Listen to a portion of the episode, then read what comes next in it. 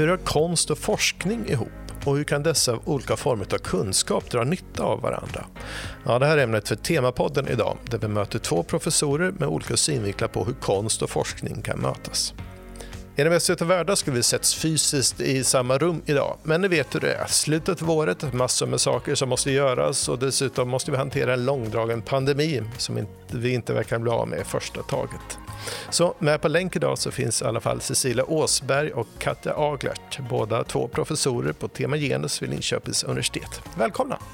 Tack så jättemycket. Tack så mycket.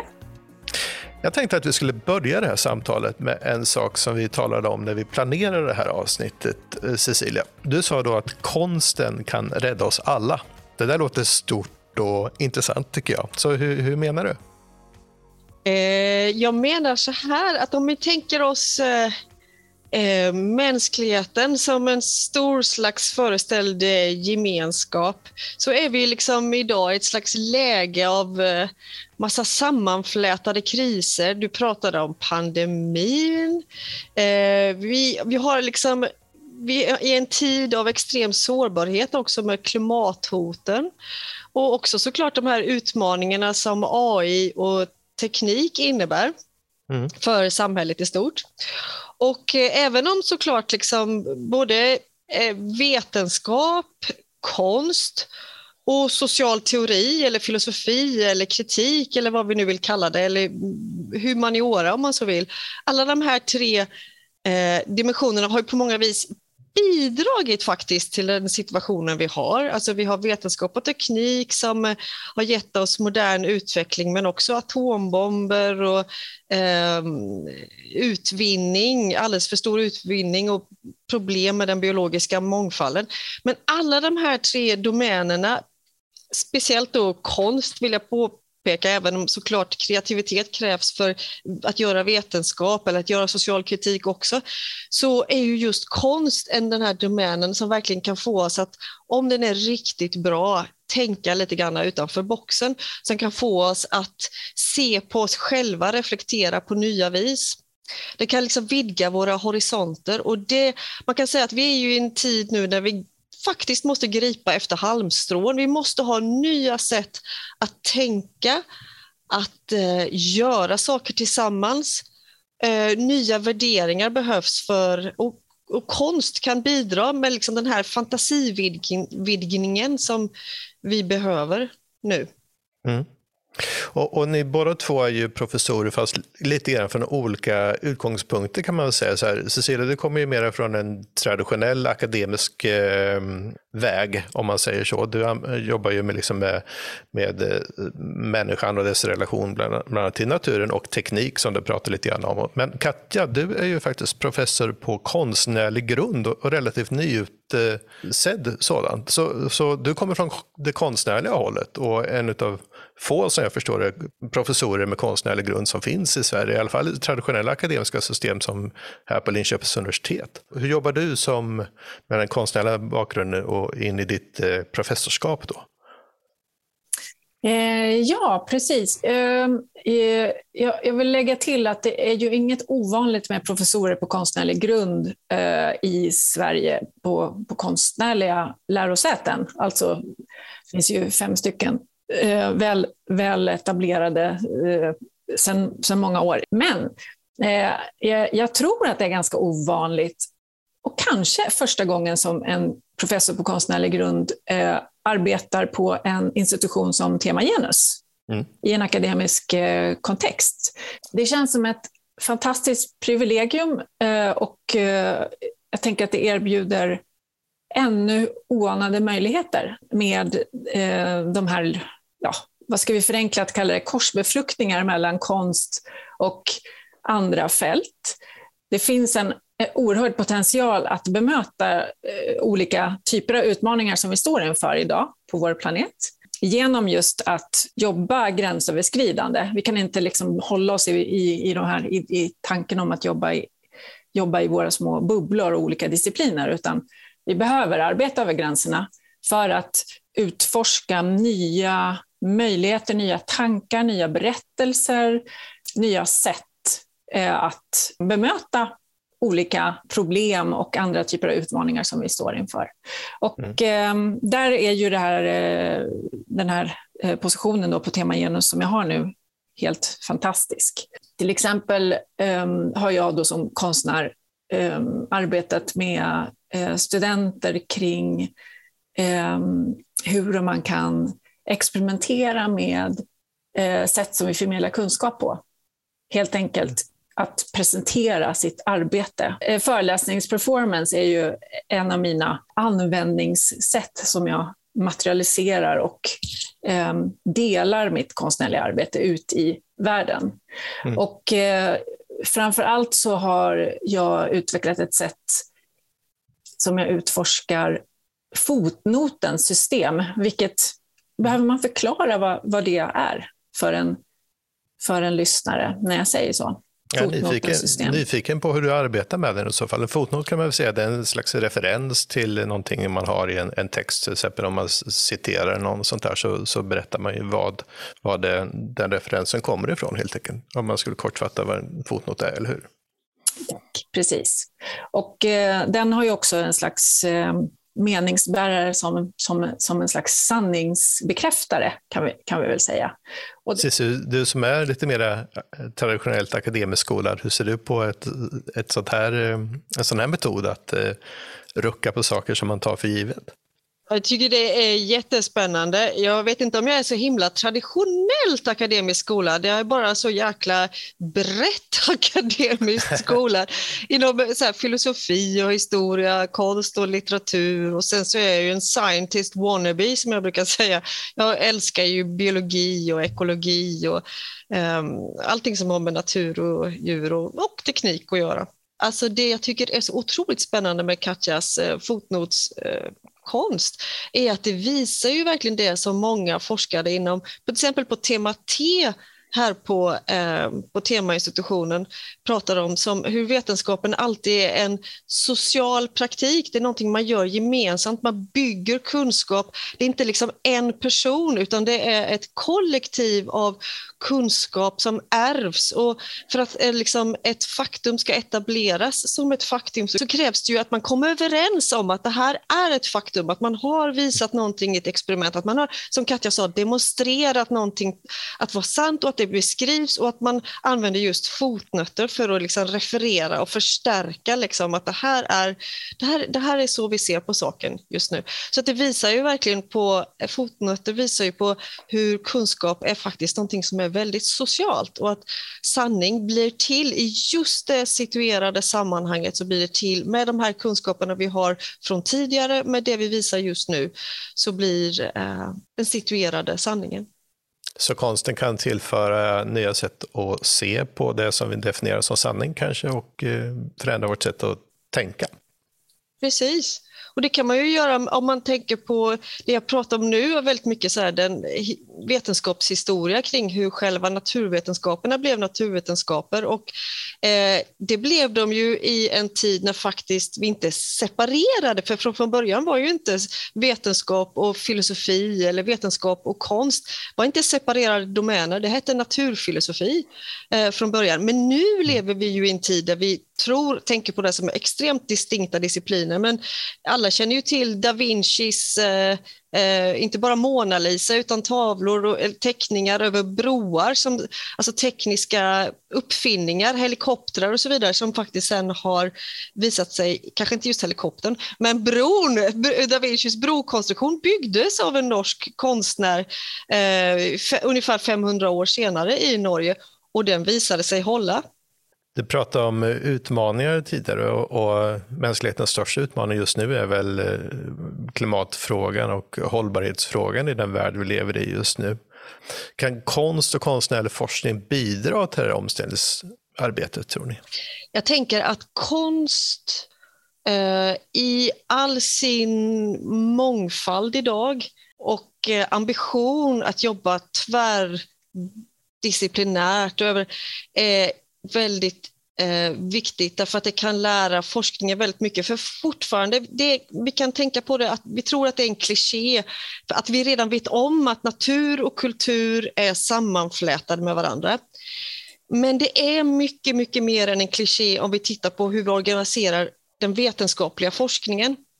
Där vi har en sån otrolig skillnad mellan naturvetenskaperna och kulturvetenskapernas domäner. Eh, och den typen av forskning som jag håller på med med mina kollegor där vi verkligen vägrar den här arbetsuppdelningen där vi inte låter bara eh, naturvetare sysslar med natur utan vi gör det också och ifrågasätter vad menar vi egentligen med natur och vad är egentligen naturligt idag eller vad är egentligen humant? Det som vi ska syssla med när vi håller på med humaniora. Vilka räknas in i kategorin människor egentligen? För vi, vi ger ju eh, folk olika värden och folk har olika förmåga att påverka sina liv så som det ser ut och så som det har sett ut ett bra tag. Eh, så att det konst kan göra för att bidra till hållbarhet. Eh, jag tror att jag kan ge några exempel för att bättre illustrera det. Det finns ett fantastiskt bibliotek, ett Future Library i Norge i norra Norge som har skapats av Katie Peterson och det är egentligen en skog som håller på och växer som ska bli ett framtidsbibliotek. Och mm. varje år så skickar en känd författare in ett ett verk till det här framtidsbiblioteket som ska bli en antologi med olika texter. Och varje, eh, så samlas de här eh, eh, verken för eftervärlden och varje träd, alltså det kommer ju huggas ner, den här träden som har planterats kommer ju växa upp och bli till både eh, böckerna, alltså pappersmassa till böckerna som ska tryckas och till själva biblioteket. Och det här, den här typen av eh, konst lär oss ju någonting, det är ju en slags långsamhetens lov. Det mm. lär oss att tänka kring de långsamma processerna, som, det är precis det hållbarhet handlar om, att medvetandegöra oss om vilka material vi använder, hur vi utvinner material, eh, få oss lite mer medvetna om att det inte bara är hetsen i nuet som gäller, utan vi lämnar någonting till eftervärlden. Eh, så det ställer väldigt så här, djuptidsetiska frågor till oss faktiskt, den här konsten. Och det finns ju um, många typer av samtids... Eh, Katja Aglerts arbeten är exempel på detta. Signe Johannessens arbete kring uh, till exempel sjögräs och kelp. Hanna Husbergs arbete kring klimatet och hur vi tänker på luften, alltså atmosfären. Alla det här är fantastiska exempel som påminner oss om det vi kanske tar för givet, själva luften vi andas. Det är ingenting vi kan ta för givet. Det gör oss medvetna om hur postnaturliga vi faktiskt är idag och hur vi behöver då gilla läget på ett vis. Alltså det här, this is it. Vi kan inte gå tillbaka till någon slags eh, paradisiskt tillstånd, för det, det, vi har helt enkelt fuckat upp eh, jorden så mycket. Men hur kan vi göra det här, världen bättre i det här läget vi har för fler varelser och kanske också fler än bara människor. För vi har också tagit det mänskliga perspektivet så otroligt mycket för givet, vilket har gett till exempel problem med den biologiska mångfalden. Och vi går ju mot den femte stora artutrotnings, ett, ett jättebiologiskt, ekologiskt event, en katastrof som vi kan förhindra och hur vi då tänker på när eh, massa djurarter, för att ta lite så klimat och bioscience infall på det här, när till exempel arter på grund av uppvärmningarna i haven eller uppvärmningar på, på land tvingas att byta miljö, de, de vandrar runt, de migrerar. Då kallar vi dem för invasiva arter. Men inom biologi eh, så är egentligen inte det här med invasiva arter så negativt, utan det är liksom en naturlig del av hur saker och ting förändrar sig på, på jorden. Så att eh, våra, hur vi, vad vi lägger i ord som exempelvis invasiva arter, för gemene man så låter ju det här med invasion inte så positivt. Mm. Så vi, vi måste börja tänka om kring exempelvis hur vi tänker på invasiva arter. Eh, och om vi tar exempel från samarbeten vi haft med, med marinbiologer så kan vi ju lära oss att äta på sätt som är mer lågtrofiska. Alltså äta till exempel de här så kallade invasiva eh, asiatiska ostronen som kommer till den svenska västkusten. Um, lära oss att faktiskt ta tillvara på de här och bidra då till att vår egen art får mer plats att leva på.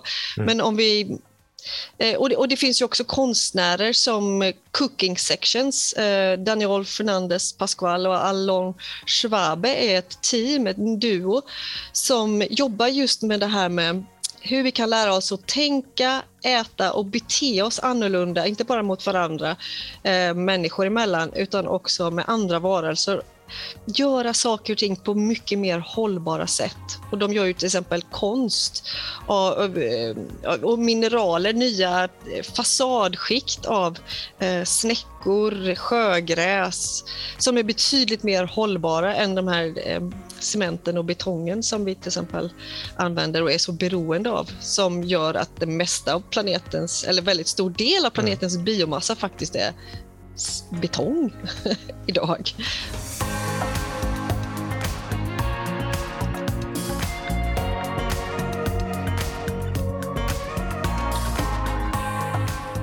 Jag tänkte på en sak. Eh, vi pratar mycket om här i podden nu, pratar om vad konsten kan tillföra till vetenskapen. Vad kan vetenskapen tillföra till konsten tror ni? Jo, jag, jag, vetenskapen kan tillföra eh, massor till konsten. Eh, kort sagt. Jag menar som jag sa tidigare att konsten är ju inte en separerad bubbla som eh, verkar inom sig själv, så att säga. Utan konsten eh, behöver ju alla möjliga interaktion, eh, kommunikation, dialog, konversation, samverkan eh, med vetenskap och eh, andra fält eh, för ehm, att också kunna utforska vad konsten kan vara för någonting. För att konsten är ju inte bara en sak. Eh, den är ju väldigt nydanande per definition. Eh, det är liksom konstens natur, om vi skulle tala om, någon sån. Att hela tiden ehm, gå bortom de, de, de gränserna som, som vi redan känner till, så att säga. Men hela tiden bortom de gränserna och utforska ny, utforska ny, eh, ny mark. Samtidigt så vill konsten också fördjupa, stå kvar vid eh, och liksom borra ner och eh, ja, men på, no på något sätt eh, in, inte bara expandera utan också liksom fördjupa. Så det vill jag, det vill jag också eh, understryka. Men, ehm, ehm, men jag tänker att just vetenskapen eh, och inom ehm, inom, inom en konstvärld eh, eller konstvärldar som intresserar sig för, för posthumana eller mer än mänskliga eh, frågeställningar så tänker jag att vetenskapen har varit väldigt intressant som en konversationspartner som har brutit ny, som har eh, hjälpt konsten att, att utforska och expandera vad den, vad den kan, eh, vad konsten kan vara tror att eh, konst och vetenskap återanknyter eh, så som de har varit ihopsatta historiskt sett väldigt mycket idag. Därför att det är så påtagligt för till exempel klimatforskare att fakta talar inte för sig själva eh, i samhället idag, utan man behöver en berättelse. Och ibland kanske vi behöver eh, ta till så narrativa strategier som apokalyptiska eller doms, domedagsscenarier som, eh, för att få oss att reagera lite grann. Och mm fakta har ju aldrig varit liksom utan sin kontext eller utan sina berättelser. Eh, jag menar, en, en, bra artikel i kemi ska ju ha en bra story, säger man. Den ska liksom förklara varför det här kan hjälpa oss att förstå hur Alzheimers bildas i, i hjärnan. Eller, det behövs en bra story, det behöver vi hela tiden. Så det här med, med, med litteratur eller visuell konst, alla de här domänerna Eh, är faktiskt också en integrerad del av den kreativitet som krävs för all typ av forskning, vare sig den är naturvetenskaplig eller kulturvetenskaplig. Ehm, sen är det ju så, tänker jag, att eh, konst exempelvis, när, när jag föreläser om vetenskapshistoria, då använder jag mig av klassiska konstverk, till exempel Joseph Wright of Derbys eller, eller Rembrandts eh, tavlor på anatomidissektioner eller på de här mm, Joseph Wright of Derbys tavlor av när vetenskap blev vetenskap så som vi tänker på det idag som just eh, experimentell naturvetenskap. Eh, för det har det inte alltid varit, utan det blev ju till liksom i 1600-talets eh, Europa, England framför allt. Joseph Wright of Derbys tavlor visar ju upp när man gjorde sådana här experiment och att man skulle göra det offentligt. Och det är ju det, så vi definierar naturvetenskap idag. Alltså hur mm. vi etablerar fakta är för att man måste kunna eh, socialt bevisa för i offentligheten att detta är ett faktum och det måste skrivas om i vetenskapliga artiklar, delas runt liksom till allmänheten. Vi har så anatomiska museum och anatomiska teatrar alla de här vetenskapstraditionerna, eh, peer review, att vi skriver artiklar och de ska granskas av andra forskare, är ju ett arv av den här vetenskapshistorien. Så konsten bidrar ju eh, jättemycket då till bara undervisning i historia exempelvis. Jag fick en sån där oväntad eh, story eller berättelse en gång av en forskare som jag, som jag har en, en, en dialog med sedan några år Eh, Ted von Proschwitz, han är, han är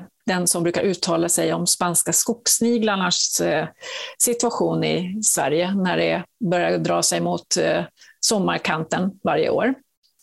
Ehm, han är baserad på Naturhistoriska, Riks, eh, Naturhistoriska museet i eh, Göteborg.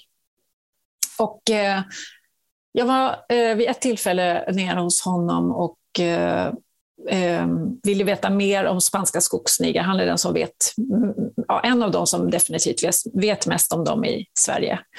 Och det som jag aldrig hade funnit innan fick jag veta av honom muntligt då. Det var ju det latinska namnet på eh, en spansk skogssnigel som kallas mördarsnigel ofta i, i en svensk kontext. Eh, är, eh, Arion vulgaris. Och det här, jag vill säga det här med för alla eh, gastropoder där ute så eh, vet jag att det, det är eh, inte helt bestämt eftersom det här är en eh, hybridvarelse. Så jag vet den, den, det, men det här är en, ett förslag att den här snigeln heter Arium vulgaris. Mm. om vi då utgår från att det är fallet så eh, har ju den här snigeln fått sitt namn på grund av den grekiska halvguden Arion, som ju spelade lyra, som var en eh, förtjusande musiker. Eh, och eh, lyrans form påminner då om en liten guld, eh, en, en linje, en, en form som eh, definieras av, av en guldkant på den här snigelns rygg. Så mm. det här, det här tecknet på snigelns rygg, som då liknar en lyra, är det som har då gett den det latinska namnet Arion vulgaris. Och om man då börjar titta liksom lite mer på Arions eh, berättelse som en mytologisk halvgud så var det så att Arion reste på ryggen på en delfin, blev ju räddad av en delfin för att inte drunkna när han, när han hade blivit eh, kast, avkastad av ett skepp av några ondskefulla pirater som skulle ta Arions alla pengar som han hade tjänat på sitt musicerande. Eh, och då blev Arion räddad av eh, en delfin som då eh, kastade upp Arion på land. Och om man då tänker på Arion vulgaris sätt att orientera sig, eh, eller att, att, att leva i världen, så är det ju just genom förflyttning. Arion vulgaris blir ju lite, alltså, bokstavligen buren från plats till plats. Det är ju så den har kommit hit till Sverige, till exempel, någonstans från Europa det sägs att den är spansk, men den kan också vara fransk och det är faktiskt inte säkert, ingen vet säkert var den kommer ifrån den här mm. stigen, mm. så den kan lika gärna komma ifrån rymden. Det kan man också spekulera kring. Men, eh, men den har ju blivit buren hit med jord. Så, och vi människor, det som Cissi var inne på förut, med, den kallas ju då en invasiv art i en, i en svensk kontext. Och vi människor är ju de som faktiskt bär, oftast bär omkring de här olika eh, eh, individerna, eh, arterna i, runt planeten och placerade dem i nya kontexter. Och det gäller ju då för den här spanska skogssnigeln också. Så att när jag fick höra den där historien så blev det så intressant som att, att den här grekiska mytologin om förflyttningen med delfinen, så i nutiden så är vi människor som flyttar den här snigeln, så det liksom uppstår så intressanta eh, parallella berättelser genom de här olika eh, vetenskapliga Eh, berättelserna och nutida eh, berättelserna. Så där, och där tänker jag att konsten kan fungera så som jag berättar den nu, så blir det ju lite mer en, en spekulativ berättelse. Men om, en, om Ted von, för att jag är konstnär, kan, kan jag, man behöver inte tro på mig så att säga, för att konstnärer är ju fria att, att jobba över, över liksom fantasigränserna. Men när en forskare berättar det, då får det liksom en annan, en annan klang. Och jag tycker att det där är intressant, att en forskare kan, kan eh, ja, men vi kan, vi kan liksom bära samma berättelser. Vi tänker på oss själva som ett vi. Om vi i mänskligheten överhuvudtaget ska överleva de här, den här sårbarheten vi har försatt oss själva i just nu, så är det väl alltså jätteviktigt. Vi kommer inte överleva om vi inte börja föreställa oss relationerna till oss själva, sätter eh, det mänskliga i ekologisk kontext och det icke-mänskliga i en etisk kontext. Att vi blandar ihop det här med natur och kultur igen i vårt tänkande och handlande. Så att vi måste liksom omarbeta vårt sätt att leva på den här jorden. Och om vi inte mm. gör det, om vi inte får andra sätt, alltså mer, mer medmänsklig och mer en mänsklig medmänsklighet, eh, så kommer vi faktiskt inte klara det här. Så vi behöver konst, vi behöver filosofi och kritiskt tänkande och kreativitet och vi behöver vetenskap. Vi behöver allt det här för att komma vidare helt enkelt, att överleva den situationen vi är i. Det, så är det absolut, Cissi, men vi behöver också insistera på process, tänker jag. Vi behöver insistera på att inte veta innan var vi är på väg. Mm. Vi behöver insistera på att ge, att samarbeta över gränserna, att samarbeta mellan forskare, konstnärer, eh, humanister, alltså vad vi än väljer att kalla oss. Att sen ge oss ut i någonting tillsammans, en, en open-ended journey som man säger på engelska, en, en, eh, en, ut på en resa som vi inte vet vart den ska sluta. Och också, eh, jag tänker att det också är väldigt viktigt att, att, if, att, att ifrågasätta den här idén om resultat. Utan att fortsätta vara i process, fortsätta vara i nyfikenhet, fortsätta att se, okej, okay, hur, kan, hur kan vi se det här på ett rörligt sätt som handlar om relationer, som handlar om ett ständigt pågående och inte handlar om statiska kategoriseringar som låser fast oss i, i olika sanningar som vi sen ska försöka oss krångla oss ur, utan istället se det som ett rörligt flöde där vi, där vi hela tiden på något sätt utforskar tillsammans. Definitivt. Den här outhärdliga okunskapen om vad framtiden kommer att innebära är ju förutsättningen för liv på jorden helt enkelt. Så att gilla det läget, det är en eh, svår filosofisk nöt, men viktig. Håller helt med dig. Jag ser fram att eh, få tillsammans med er och alla andra på den här jorden eh, ge oss ut på den resan då. För hoppas att både naturvetenskapen och konsten har eh, lika mycket att säga till med när det gäller att ratta skutan framåt. Då. Tack så mycket Cecilia Åsberg och Katja Aglet som båda är professorer på tema genus på Linköpings universitet för att ni var med i Temapodden idag. Tack. Tack så jättemycket Per. Och stort tack till er som har lyssnat. Jag heter Per Wirsbo Nebel. Vill du lyssna på fler poddar från Linköpings universitet så hittar du dem på adressen lie.se podcast. Tack för idag.